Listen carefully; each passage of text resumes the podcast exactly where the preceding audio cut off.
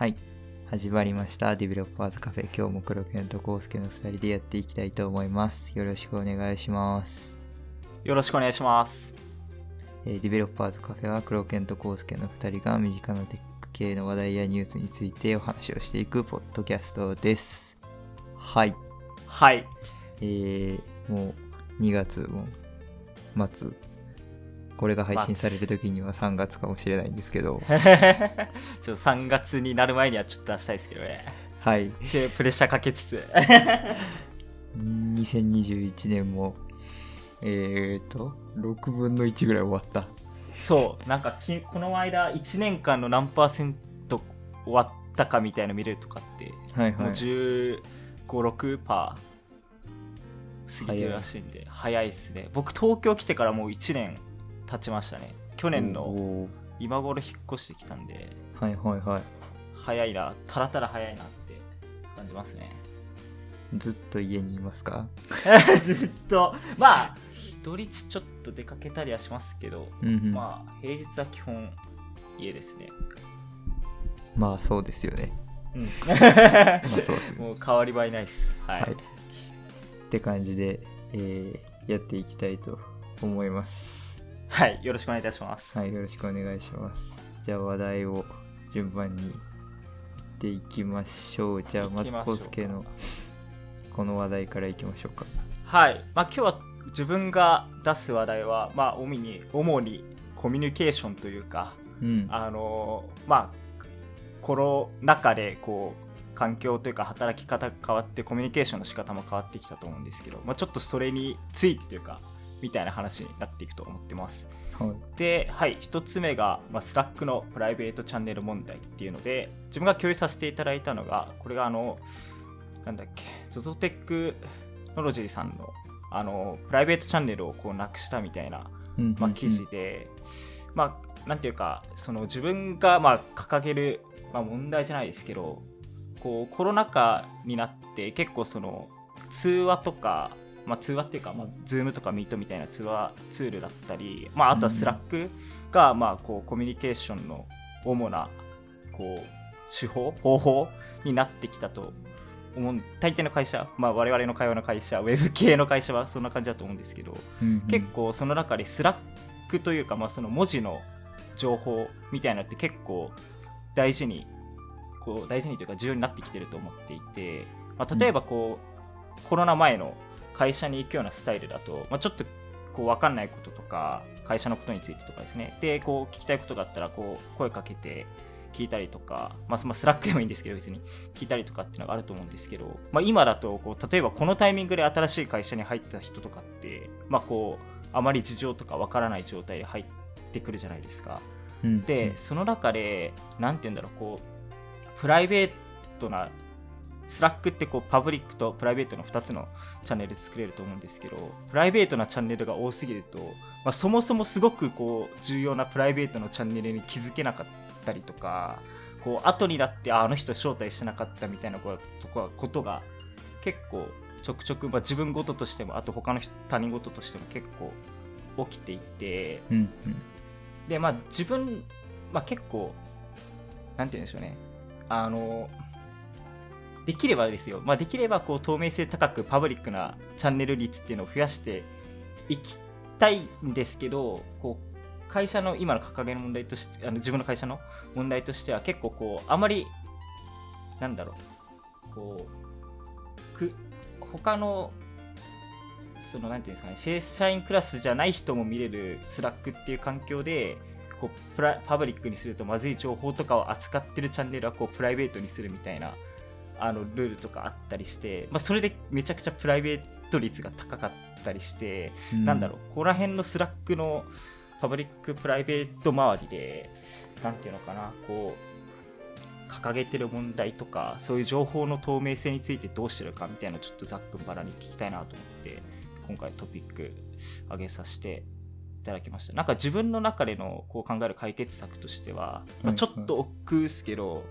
あとお金もちょっとかかるのかな。あのワークスペースをいやふ増やすとか、うん。まあ、あとはなんか Slack にこう追加してほしい機能としてはなんかこうワークスペースとチャンネルの間にこう1個層を作るみたいな。こう掲示板で言うと何々板みたいな感じで、まあ見れる人とかを限定してこう一つのワークスペース内で完結できたりできないかなってなんかちょっと妄想で考えてたりするんですけど、うんうんまあ、なんかそういうのも含めてちょっと意見交換したいなと思って書きましたちょっと長くなったんですけど。なるほど。うんうん多分それに当たるソリューションがあってですね。うんおおもう終わっちゃうこの会話。スランクのマルチチャンネルゲストっていう機能があるんですよ外部の人を入れたいとかだとうんうん。このチャンネルとこのチャンネルとこのチャンネルは見えるように招待しますみたいなのがあってはいはいはいはい。だから基本はパブリックにしておいてうん。なんかそれこそえっと外部の人とかなんかえっと連携先の企業とかそういう人たちはマルチチャンネルゲストで招待するみたいな流れがあーてかいいんじゃないですか？そう今思い出したんですけどそれ多分使ってるんですよね。それこそ自分がはいはい。正社員じゃない時期とかっていうのは多分マルチチャンネルゲストとして招待されていて。うんうんうん。もうなんか単純に運用の問題のしな気がしてきましたね。なんだろうななんかこういうのってなんだろう。法務的にダメとかってあるんですかね？要は例えばお客様のまあなんか顧客の情報をはいはい扱ってるチャンネルがありますっていう時に、それをこう会社としてこう成り立つなんていうの違反しないための法律とかまたなんかなんだろう基準？なんか外部監査の基準とかにパブリックチャンネルを使えないとかっていうのってあったりするんですかね？ああっていうかそもそもなんかそれはパブリックのチャンネルにするしない方がいい気はしていて、うんうんうんうんなんかそれをそもそも Slack を使うかみたいな話ではあったりします。まあそうですよね。まあとはいえなんかもうびっくりするぐらいプライベートのチャンネルって多いんですよ。うーん。かといってなんか数を少なくしてうんうん。ある一つのチャンネルで情報を扱うとかってなると人も増えるしはいはい。メッセージの数も増えるしとかっていうのはあるとは思うんで。うんうんどうなんだろうな。もうしょ一定しょうがないところはまああるとは思うんですよね。完全になくすって多分結構会社の規模によって絶対難しい。難しいところが無理ってこともあるとは思うんですけど、なんか少なくともうん。プロダクトを開発している人たちはいはい。はパブリックでいいんじゃないですかっていう意見です。で例えばその営業とかそういうので、顧客情報でこう、えっと何？公開できないやつとかはいはいはいはあったりする。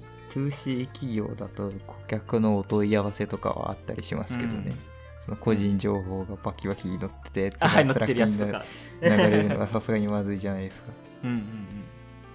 とかはなんかそれこそ別のツールを使うとかそういう選択もあるわけで、確かに確かみたいな感じで使い分けをするのがいいんじゃないですか。にうん。これこれそうね。これ多分落としどころないんですよね。まあなんかちょっと聞いてて思ったのはなんだろう。言う通りで黒犬の多分プライベートのチャンネルうん。って言ってしにそうせざるを得ない状況は多分たくさんあってそれはまあ多分仕方ないんですけどなんかプライベートたくさんあるからとりあえず新しく開発系のチャンネル作るっていうタイミングでうん。とりあえずプライベートみたいなこともなんかちょくちょくあってうーんなるべくそのなんだろうななるべくこうパブリックにする努力はするみたいなうんのとかかな。なんかこれこれ多分オチマジでないんですけど。単純になんか うん。困るのはうん例えばチームで解決できない問題ができましたみたいな出てきましたみたいな、うん。ありがちなのは何だろうわかんないですけどプロダクトを主に見ているチームがあって、うん。まあ、そこの中ですごいインフラ的なやばい事態に陥りましたみたいな。はいはいはい。でそこで議議論をしているんだけど そこで解決しない。でうん。例えばインフラをメインに見てるチームがいいたとするじゃないですか、でそのところに相談に持っていったところでそのパブリックじゃないから経緯が全く分かんなくてみたいな。なんですよね。そうそうそうそう。とかがまあ容易に想像できますよ。そうなんですよね。こうなんか連携していくと結構チャンネルの目的というかあのうん。他のチャンネルに締め出していって、その時に共有に困るとかってうんうん。すごくありがちな事例なんですよね。なんか開いたらこのチャンネル開けないんですけどみたいなことかってあったりして。そうですね。えーなんかでチャンネル GitHub とかで一緒に Slack のそのリンクは貼ってあるけど開けないみたいな。そうそうそうあそうそう。りがちです。ありがちなんですよね。いやーまあこの辺は多分なんかこう一概に言えないですよ。こういう課題がうん特にた、ありますってまあ一概に言えないんですけど。うんうん。うーん。まあ努力するしかないですかね。これって ZOZO の例だとうん。最終的に良くなったって感じなんですか？ねまあだからその結構面白いと思ったら、まあ、チャンネル作るのにこう、あまあでももリミがいいのは結構ありがちかな。どんなの？まあとにかくその DM 禁止にしてなるべくなるべくというかそのさっき言ったみたいなプライベートにせざるを得ないようなうんホーム的にもの以外はまあ必ずパブリックにするっていうルールができたみたいですね。うんなるほどね。なるほど。そうなんですよね。だからなんかそんなあのチャンネルを乱立させたくないそうあんま乱立させないっていう多分どの運用の仕方をしても気持ちは絶対あるじゃないですか。ってなると、うん。まあ、なるべくその一つのチャンネルに対する役割ってこう多く持たせがちだと思うんですよ。こうなんていうんだろう、うん。たうん、こうこうたあのある部署間のコミュニケーションのチャンネルだったり全体のチャンネルだったりってなっていくと、はいはいはい役割がこう複層的になるとこうプライベート率も高くなって結果プライベートチャンネルが乱立してなんか他の部署の情報は Slack から全く読み取れないとかっていうのが結構あったりして、えー、あれですかね。人数が多いと発言しづらいんですかね。いやわかんないですけど。あいやまあとかもありますよ。雑談チャンネルだけど雑談が全く機能しないとかって割とありがちなんで。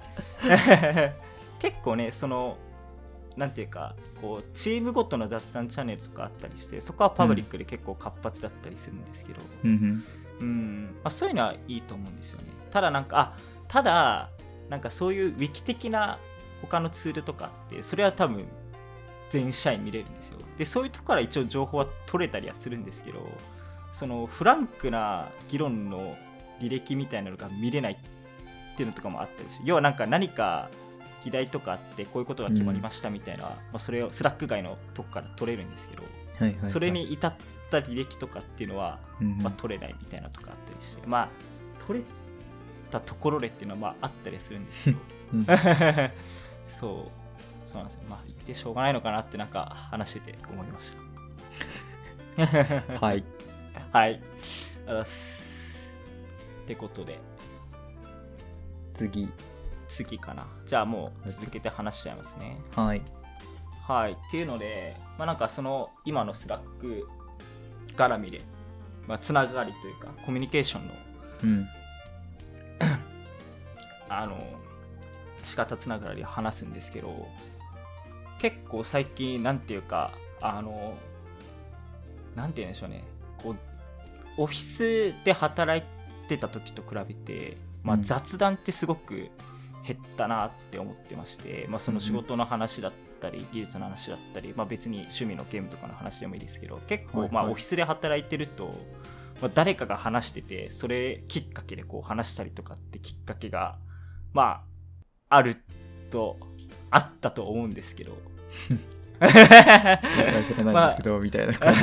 まあちょっとあんま一瞬一瞬しか僕オフィスで働いたことないんであんま分かんないですけどまああったと思うんですね。あったと思うんですよ、でまあ、そういうのが減ってきた中で自分のなんてあじゃないえっとコロナが収束した後もあんまり働き方がこう劇的に前に戻るってもう絶対ないと思うんですよ。みんな多分リモートで、まあ、会社によってはちょっと分かんないですけど、まあ、働けるってことが証明されたから、働くだろうし会社もオフィスの賃貸を抑えれるっていうので、まあ、リモートが主流になると思うんですよね。で、うん。まあ、そんな中でこう雑談感を出せるツールって結構自分の中で興味あって、うんうん。まあ、なんか自分が貼ったあの記事だと例えばなんかこう 2D のオフィスがあって自分のアバターをこう動かしてなんだろうその周辺の アバターの人の声が聞こえるとか。はい。あとは、まあ、ちょっとこれはリッチすぎるというか、うんなんだろうあの今持ってるモニターどうすんねんっていう問題があるんであんまあれなんですけども VR とかそういうなんだろうバーチャルオフィスみたいなのもあったりして結構まあなんだろう何年先か分かんないですけど、まあ、こういうのもあるよっていう共有でまあ単純になんかゲームとかっていうので最近 VR 興味あってちょっと欲しいなって思ってたっていうつながりもまああるんですけど、まあ、こういうのもあったりしてっていうので、なんだろうななんか働き方って向こう数年どうなるんだろうっていうのとあんまこういうツール興味ないですかっていう雑フリーです。え会社によってはあれですよね。Discord 常時つないでるみたいなのがあったりしますよね。はいはいはいはい。そうっすね。聞きますね。まあそういうので雑談が生まれてるのかは僕はちょっと実際にやったことないからあんまりよくわかんないんですけど。だからなんだろう自分の場合だと入社直後は、まあ、うん。もちろんオンボーディングというかすごくサポートをリモート化でしたいっていう意味合いでこうずっとミートつなぎっぱみたいなのとかはうんやったりしてて、まあ、すごくその声のかけやすさみたいなのはそれですごい解消されたんですけど、うんまあ、いかんせん例えばなんだろうなんだろうな。コロナ前だと全然違うチームとか部署の人でもフロントエンドのエンジニアでこう集まって話すとか、まあ、なんか雑談があるとかっていうのは結構まあ自分の体験語として結構見かけてたことなんですよ。うんうん。ただリモートになるとどうしてもそのチーム外というか普段一緒にあの業務をするチーム外とのコミュニケーションってまあなんかオンデマンドっていうか、まあ、必要じゃないと取らないうんじゃないですか、多分リモートだと。っていうのでなんかそこでこうそういうコミュニケーションがないなってもなこういうのがあったりすると解消されるのかな、まあ、ちょっとなんだろう。あんまりこううまく機能してる目ではちょっと想像しづらいんですけど、まあ、単純に面白いなと思ってこういう 2D で動かして会議室ごとに会議してでうん。実際にこの 2D の距離感でこう声の響き具合とかも変わるらしい。変わったりするやつもあるらしくて。うんうんいろいろビジネス考えるなーって見てました。そうっすよね。でなんか気になるのがこういうのってなんかコロナ前から多分ものによっては開発されてたりするのもあるらしくて。うん。うん。なんか先見の明がすごいというか。ね。確かに。うんちなみに言うと僕はこの働き方になるまで Zoom というやつを使ったことがなかったんですよね。あのそう会社にツールとしては導入されてたんですけど、うんうんうん。ほぼ使ったことがなくほぼってか使ったことあったのかな？ないとかいうレベルでの対面のコミュニケーションが主だったみたいなのがあったりして、でなんか多少あれですよね。その遠隔の面接とかで Zoom 使うんでみたいなの言われて入れたりはあーだかな？今思い返す。とでも確かにそのなんだろう。こうこんな身近なツールとしては捉えてなかったですね、うん。自分。うん。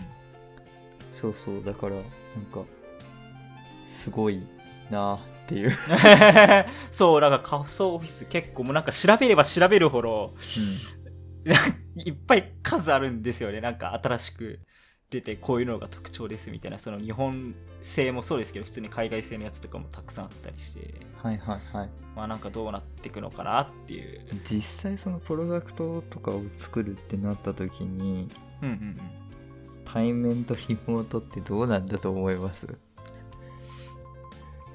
実際の、そうリモートでうこのプロダクトの開発速度が本当に落ちてないんだろうかっていうのああがはいはいはいはい。まあうん。できはするみたいな感じではあるじゃないですか。そうですね。ただ実際うん。そのなんだろうビジネス的にとかはいはいはい。生産性的にみたいな話でいくとどうなかんでしょうね。多分全員がこううん。リモート前提の動きというか、なんだろうなをすることによって生まれる効率の方が自分はなんか所感的には自分の所感ですけどまあ大きい気がしていて。うんうんからなんかそことはちょっとまた僕が抱えてる課題感みたいなのは違うのかなと。なんかそのビジネスが円滑に動くかどうかっていうより単純に雑談感が僕はちょっと最近欲しいなって思うそう思ってるっていう多分ちょっとそこ発信なんでちょっとあのー黒犬の抱えなんだろうな感じてる問題とはちょっとそれるかもしれないですけど。まあそうだからそうそそういう話なんかうんちょっと気になったところとかうん。をやりたい時にカレンダーに何分突っ込むかな、ああそういうなるほど確かに。でそうだからそ,、うん、それがえっと隣で席で働いてた時はうん。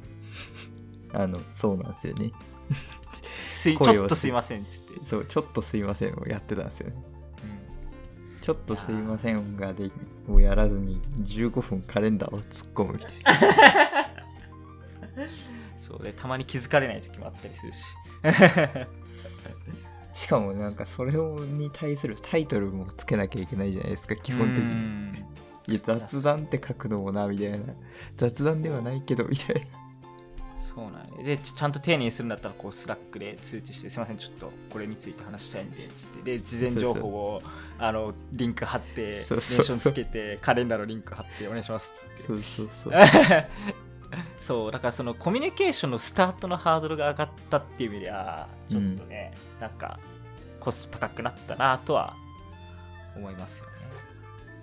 逆に言うと自分でできる範囲は広がるんじゃないですか。わかんないですけど。人に頼れないから。ああなるほど。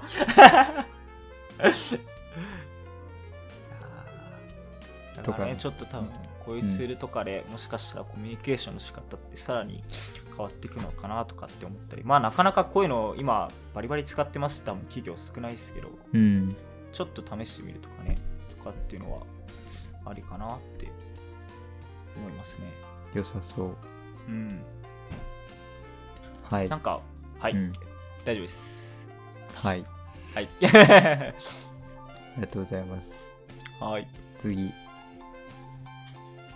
はい。じゃあ僕はい。えーっと CSS のカスケードカスケーディングに対して追加されようとしている、まあ、レイヤーっていう概念っていう記事を読んだことについてちょっとお話ししたいんですけど、うんうんえーっと CSS って難しいじゃないですか。いやーむずいっすね。優先度順位付けとか難しくて、その優先度順位を、えー、と例えば下の方に書いたら上書きされるとかうん。詳細度の、えー高いものが、えー適用されるとかいろいろまあルールがあって、まあ、調べれば調べるほどいっぱい出てくるんですけど、はいはいはいまあ困った時にみんなインポータントとか言ってやってしまうみたいなやつがあったりすると思うんですけど なんかそれを解決する一つの提案としてレイヤーズっていうのがあるんじゃないかっていうのが提案されているっていう記事なんですけどえっとこれはまあアットマークレイヤーっていう、まあ、名前空間を作ってその名前空間で優先順位を、えー決定する。うん。レイヤー、アットマークレイヤーっていう名前空間の順番、うん。上から順番に、えーっと、優先度をつけていくっていう考え方なんですけど、まあ、これでゆその優先度とか CSS の難しさが少し解決できるんじゃねっていう内容の記事です。なるほどで、そう。まあ、これどうやって使うねんっていう話だったりするんですけど、例えばよくありがちなのは、ブートストラップとか入れてて、うんそれよりも、こう、あ上に、えっ、と、自分で書いた CSS のスタイルシートとかを頑張って当てたいから、詳細度めっちゃ強くする そこだけレイヤーで切り出して一番詳細度高くするってことですよね。ありがちじゃないですか。それをう、ん。まあ、例えば、 Bootstrap では、その layer base ってやつを定義して、全部その中に入ってますみたいな。はいはいはいはいはい。で自分定義したやつはなんかこう layer custom extend みたいな。はいそうそうそう。はいはいはいでそれで自分のレイヤーを下に書いてやればうん。基本的には適用されるみたいな状態にしておくみたいなのが実は理想的だったりするんかなっていうのを思ったっていう話ですね。うんうんうんうん。確かになんかカオスになってるやつとかもまあ多分ページとか、なんかそこの開発で扱いやすいパーツごとにレイヤーで分けてみたいなのとかするとうんうん。より保守性上がりそうですよね、まあただうん。部分的に導入できるもんじゃねえなと思ってきていて 確かに。う。ん。なこういう概念が導入されたとしてもまずそのライブラリーがあれですね。そのペースみたいなレイヤーでやってくれるっていう状態にアップデートをしてくれないと エンドユーザーの僕らはどうしようもないみたいなことになりそうだなっていうふうにうん思いました。っていうすごいサクッとした内容なんですけど。はいはいはいはいなんか思うとこありますか？レイヤーか。どうなんだろう。なんかでもこれなんだろうな。自分のパーツ触ってるプロダクト的にはもうなんかすでに、まあ、レイヤーとまでいかなくてもその CSS の、まあ、スタイルガイド的なもので、まあ、ある程度守ってるところはあってなんだろうな。なんかその、共通か共通して使うやつはまあなんかもう決まっていてそれ以外はもうページとかプロダクトごとにこうスタイルを分けていたりするとかっていうので、まあ、なんだろうちょっとレイヤーをこう難しそうですね機能使いこなすのがっていうのが所感としてありますね。結構これで詳細度変わったりすると多分ルールとかっていうのもまた決めないといけなくて、まあ、それこそまず使えるタイミングがね黒犬がさっき言ったみたいに相当先になる感じもあるし。ううんん。確かに。っていうのはあるかななんかその今いい感じに切り出してるっていうルールがそのままこのレイヤーの使い方と似ている気がしていて、うん、なんかこう結構ね今カオスで困ってるプロダクトとかにこうなんだろうな新しい切り出し方みたいなのとしては機能しそうだけど、っていう感じはあるかな、なんかうん、5年あれば馴染むんじゃないですか、僕は。確か ES ES2015 も馴染んでいるから。に5年あなるほどね。5年あれば馴染むのかなっていう。目安として。そう。はいはいはい。いやそんな感じの所感を抱きました。いや、ちょっと、ありがとうございます。はい。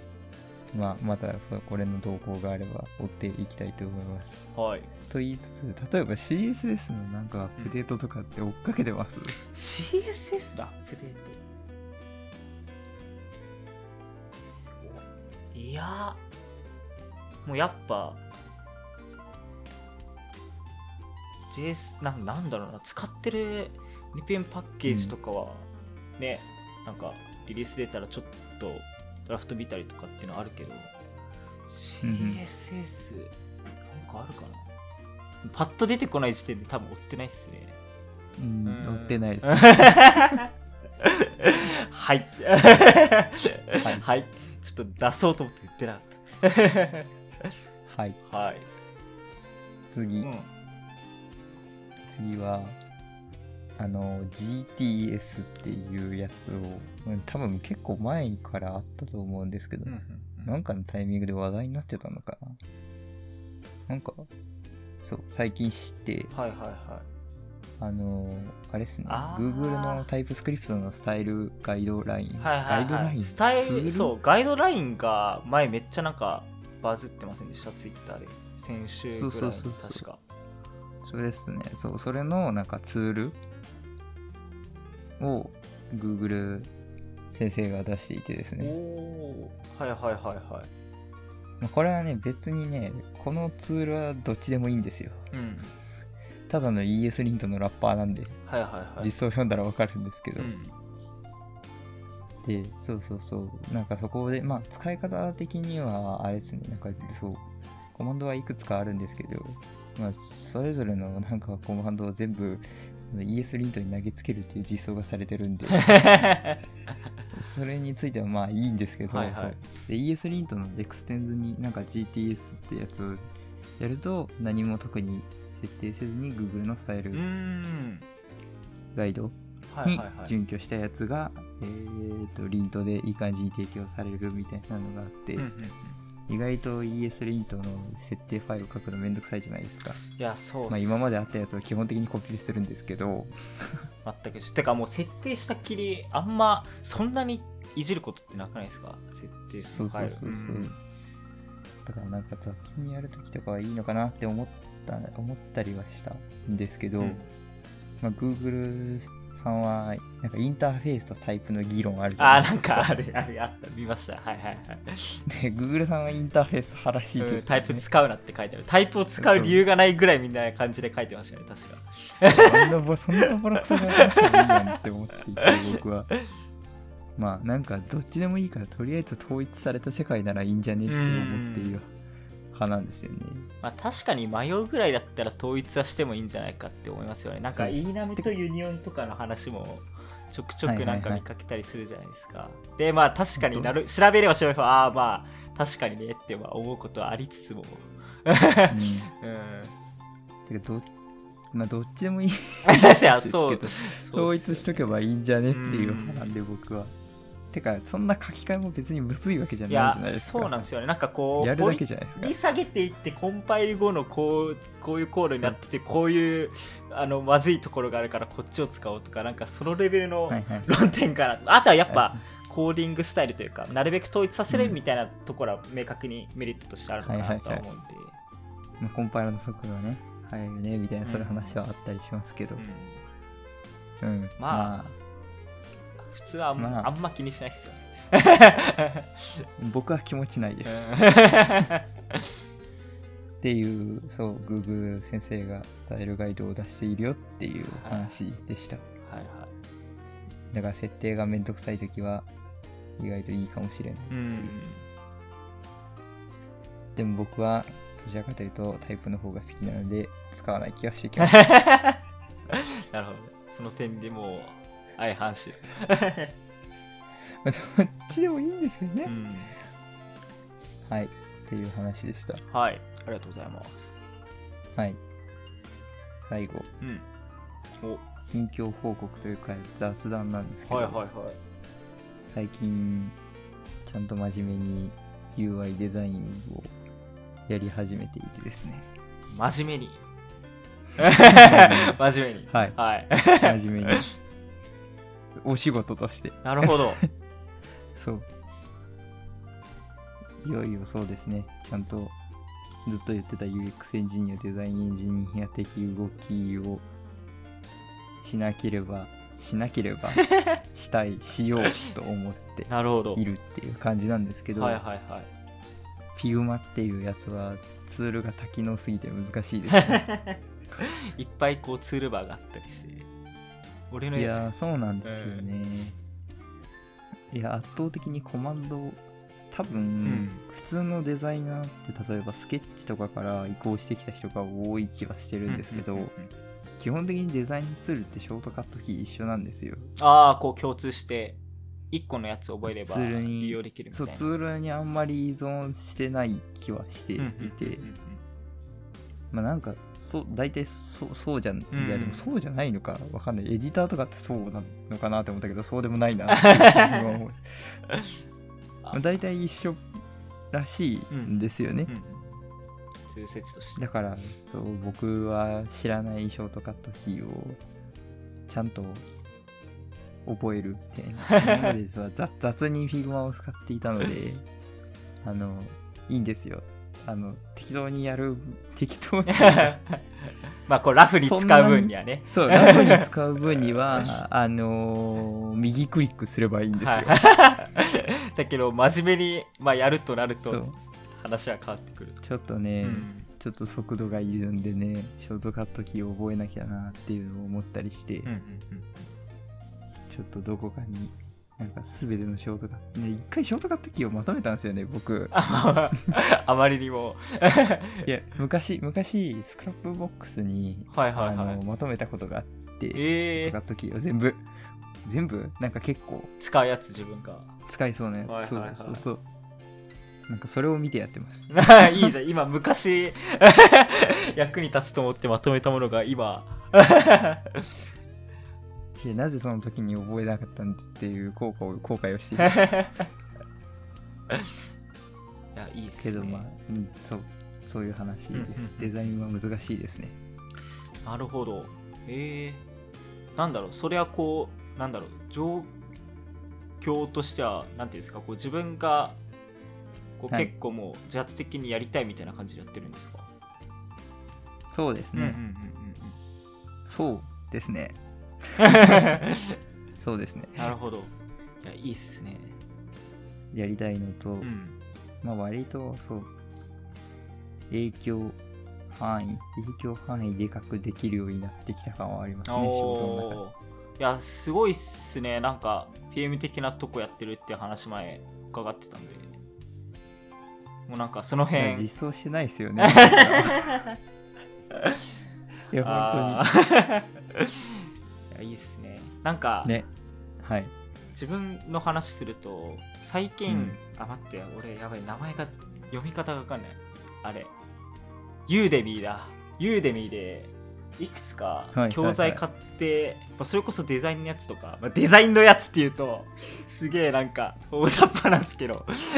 まあなんかちょっと買ってやってたりしててなんだろう、結構、まあ、まあ今更感超あるんですけどうんまあなんかまずそもそも自分がデザインとは何かっていうのをまあ多分とるこう具体的にまあ言えない時点であれなんですけど結構とっつきにくくないですか？他のエンジニアリングって割となんだろうなこう作りたいものがあったらある程度こう、言語化して形にしやすいと思うんですよ、なんだろうな、なんかそういうなんだろうオンライン教材とか触ってるとでうん。でデザインを突き詰めていくっていやなんかやばいすごい哲学的な話になっちゃいそうな。いやなんかやればやるほど結構難しいなって思っててなんかそれを真面目にやってるってすげえなって思ったっていう言いたいことわかりうんます。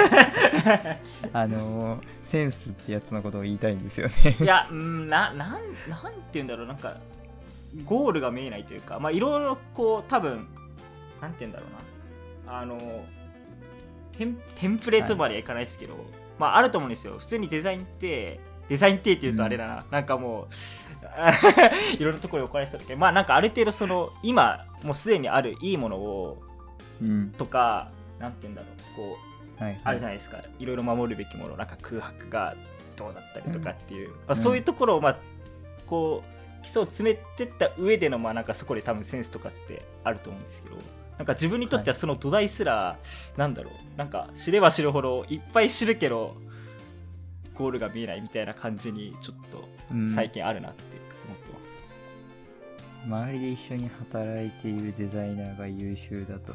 うん。あのーわかる？わかる？わかる？わかるっていうかなんかなぜそうなのかっていうのを割と言語化して説明してくれたりするんですよ。はいはいはいはいはい。とか、うんなんかデザインシステムとかがあったり最近の企業とかいくつかうん。記事とかもあったりするんですけど、デザインシステムっていうやつがあるんですよ。デザインシステム。はい、はい。えっと、うん。あれですね。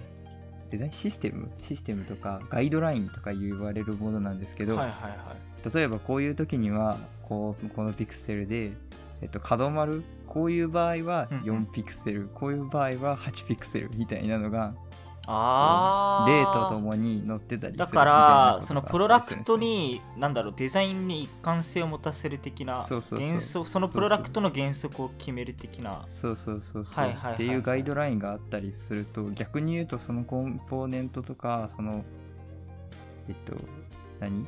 ガイドに沿った組み合わせをする、うん。配置を組み合わせるどういうふうに情報の見せ方をするみたいなことだけを考えればいいよ。考えれば、あのそのプロダクトらしさのものは一応形にはなうんるみたいな。うんなるほど。感じなんですよね、はいはいはい。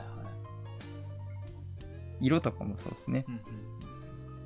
なんかそういうこういう場合にはこの色を使ってこれはなんかボーダーにしか使ってはいけない色で文字を入れ文字の色はこれはダメですとか、うん。ディセーブルの時に使う色はこれですとかうんうんうんそういうのがあったりするからっていうので割ととっつきやすお。僕はとっつきやすなるほど。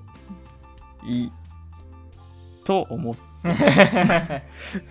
とっつきやすい。うん。そうですねああだからなんかこういうこれはなんだろうワイヤーフレームっていうよりかまあなんか外なんだろうなこうデザインを作っデザインを作っていくなんだろう なんていうんだっていう上でのまあえなんか考え方的ななんかそこを知る知らないでうん。多分変わってきますよね。ていうかインターフェースのデザインっていうよりももっと前段階に、うん。そう情報を設計したりする段階があると思うんですよ。うんうんここのえっとここに訪れた時のユーザーのコンテキストでうんはいはい。必要な情報は何だっけとか、うん。その情報をどう見せるどう見せるはあれか。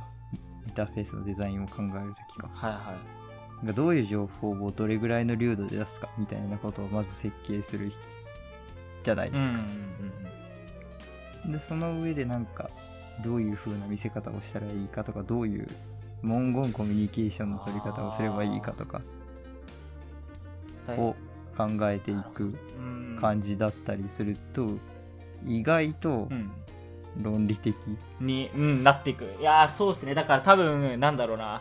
なんか今自分を振り返ると結構こういうなんだろうビジュアルの統一的なさっき言ったデザインシステムみたいなうん。コンポーネントこうのなんか決まり事みたいな結構最近がんなんか整備してあるんですよ。ただ、なんかデザイナーとこう、まあ、なんか新しい何か作るっていうなった時にあまりにもなんかそういう枠組みでちょっと考えてないな。なんか PM とデザイナーにほぼぶん投げてる感じで働いちゃってるなっていうこれはなんか自分の単純な反省でオチになりそうなんですけどちょっとあったりして。だからなんかそれであのさっき言ってたなんか、まあ、教材的に何も考えず手を出したっていう、まあ、背景が あったんで。あだから割とそのエンジニアからうん。こうデザイン的な提言をするうん。時の多分最初の一歩としては、うん。実装可能性の話をするっていうのと、もしくはそのフロントエンドのエンジニアならなおさらそのコンポーネントの指向性が強いうんじゃない。ですか、そうですね、だからそういうコンポーネントの指向性をもとにしてデザイン的な話をするっていうのは結構そのデザイナーにとっては嬉しうん、ういん。かもしれないと思いました確かに。そうですね。カンプ見てなんかコンポーネントを 頑張って切るより先にこう話をした上でこういうコンポーネントの方向性うん。とかこういう風にしたらどうですか？みたいな話のコミュニケーションとかをしておいた方が自分自身も実装の時にまあある意味やるだけそうみたいなですね。お互いに困んないですもんね。うん。そう。はいはいはい。って思ったりしてます。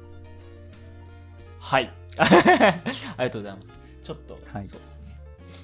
そんな感じうんうん。です以上。以上。ですか？はい。かね以上です。はい。はい。ご意見ご感想ありましたら、シャープディベロッパーズカフェまたは黒健康介のツイッターまでよろしくお願いします。よろしくお願いいたします。はい。じゃあ、お疲れ様でした。あお疲れ様でした。ありがとうございました。りがとうございます。